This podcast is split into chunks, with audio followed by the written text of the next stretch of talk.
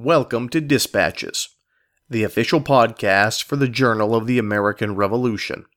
The Journal of the American Revolution publishes weekly online at www.allthingsliberty.com. For the latest in research, reviews, and commentaries, America's most important history is available free of charge at the Journal of the American Revolution.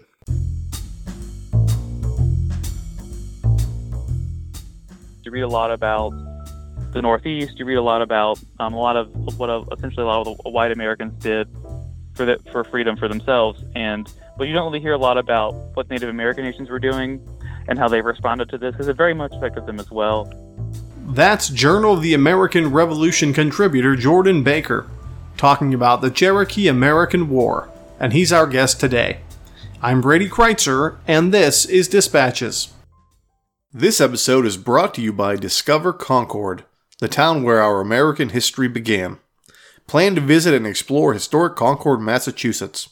For more information, visit discoverconcordma.com.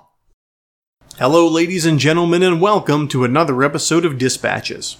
I'm your host, Brady Crytzer.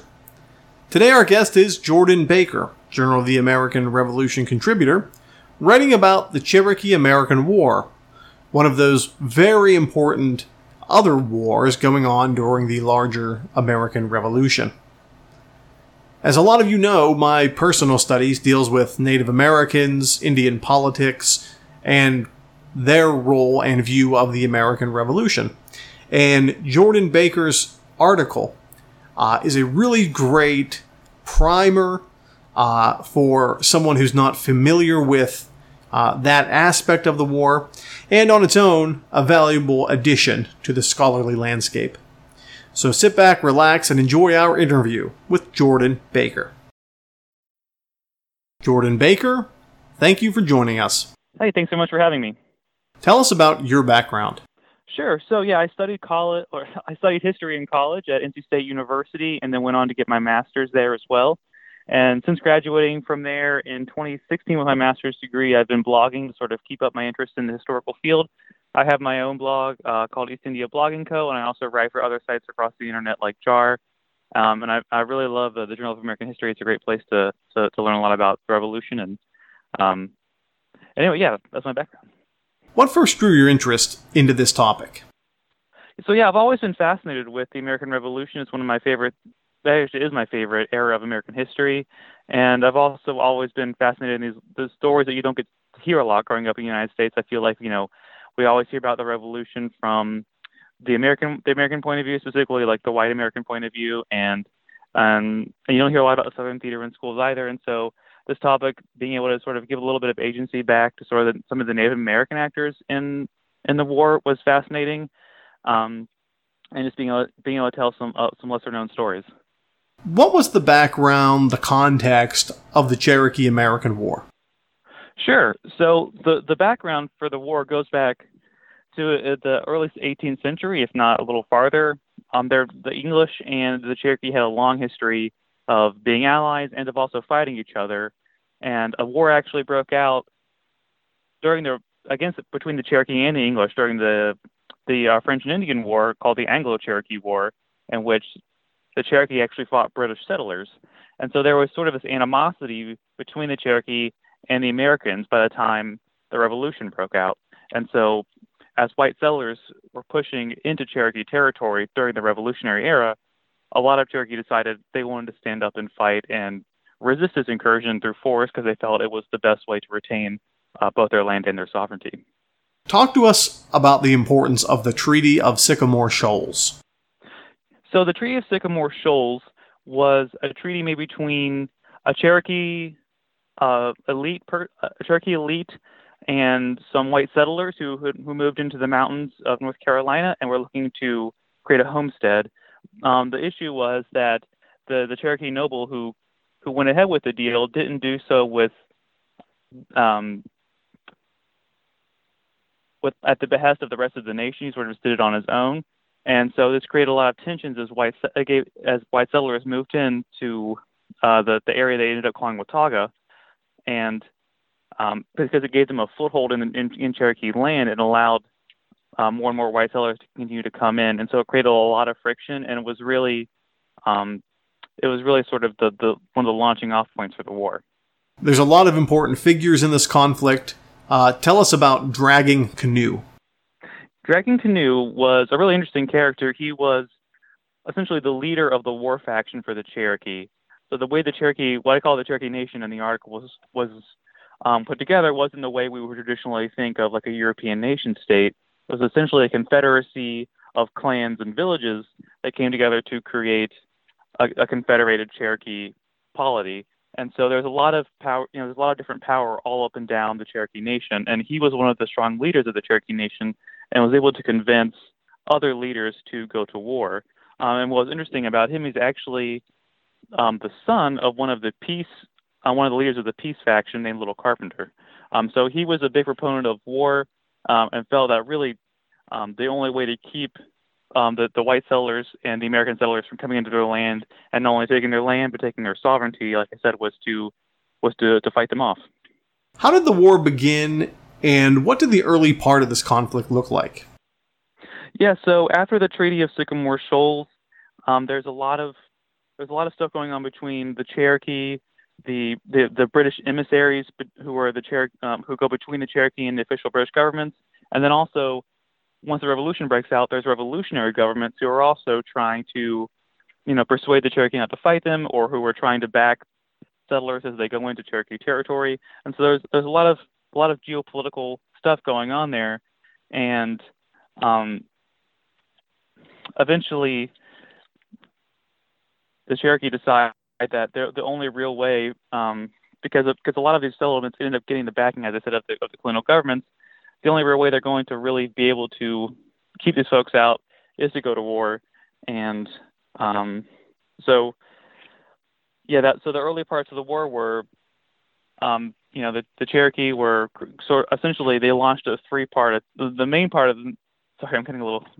The main part of the war was they they launched this sort of three prong attack against the settlers up and down from Virginia, North Carolina, and South Carolina and Georgia, all up and down the Cherokee Territory, um, and and would also and so essentially raided forts and homesteads across across the across the frontier. You write in your article about a group known as the Peace Faction. Could you talk about them? Yeah. So there was, as I said earlier, there was you know a lot of different leaders within within the Cherokee, and several of them thought that going to war wasn't in fact the best option because a lot of the times when you know across in the history of colonialism when Native American nations would go to war with with settlers, if they lost, their nation was essentially wiped off the map. People were enslaved, uh, people were killed, and so they felt that the best way to keep the Cherokee intact, keep their land intact, keep their sovereignty was to sue for was not sue for peace, but was to advocate for peace between the Watauga settlers and themselves, and the and all the other um, colonists who were slowly moving into their territory up and down the the, um, the old southeast, and and so they were three pro- the the three people I bring up in the article. Um, one was Little Carpenter, who, as I said, was the, the actual the father of Dragging Canoe. Uh, one was a woman by the name of Nancy Ward. That was her the name given to her by the the Americans. I'm going to be honest, I can't pronounce her Cherokee name, and um, and she was actually very pivotal because um, she actually was able to warn the Watauga settlement of an upcoming attack by Dragging Canoe and save a lot of saved a lot of uh, the settlers' lives there, and also helped people that were captured in that raid escape. Um, and then the, the another another leader, there were several other leaders who who had been prominent soldiers for the Cherokee, who also decided that um, they, uh, you know, as they'd gotten older, that war wasn't the best option anymore, and that they should try for peace. How does this war end? So the the the part I bring up in the article was I really focused on the the one main year known as the Cher- um, which I call the Cher- Cherokee American War, because after that first year of conflict between um, um, Dragging Canoe essentially is forced to break off and form his his own faction um, or his own nation uh, called the, the Chickamauga. So after about a year of fighting, the Cherokee um, leaders and and the people decided that they no longer wanted to continue because as because the the the, the uh, Continental Army had made their way into the Cherokee Nation. They were they were burning villages. They were taking people's slaves and shipping them off to the Caribbean. A lot of people's lives were lost, and clearly the war was not going well for them. So they decided to offer peace to the, the, the various states they were fighting. And um, Dragging Canoe did not want that to happen. He wanted to continue the fight. So he broke off and formed um, his own, like I said, the Chickamaugas, who continued to fight the American government until the 1790s. What was the Chickamauga secession? Yeah, so like I said, at the end of at the end of the uh, the war, the Dragging Canoe and his fol- and some of his followers still wanted to continue the fight against the Americans because they just thought it, they continued to think that it was really the only true way to keep them out, and so they seceded from the rest of the Cherokee Nation, who had decided to sue for peace, and they went down to northwestern Georgia, and they formed their own. Um, then they set up camp there and called themselves the Chickamaugas, and they continued to fight um, the Americans well after the Revolution. How does this article help us to understand the Revolutionary era better?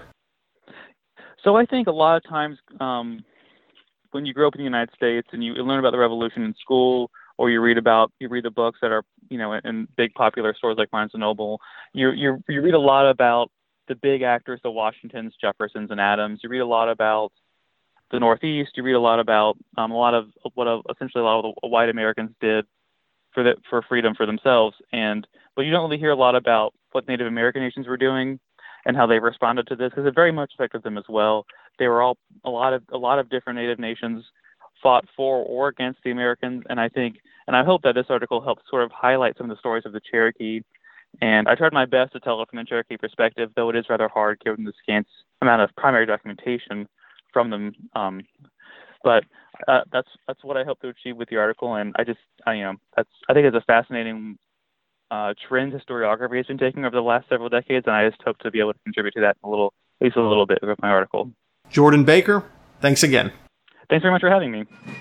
The music played in this episode included works by Kevin MacLeod and the Sturbridge Colonial Militia.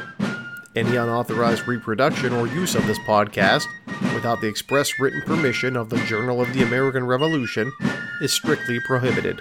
For everyone here at Dispatches, I'm Brady Crytzer saying so long.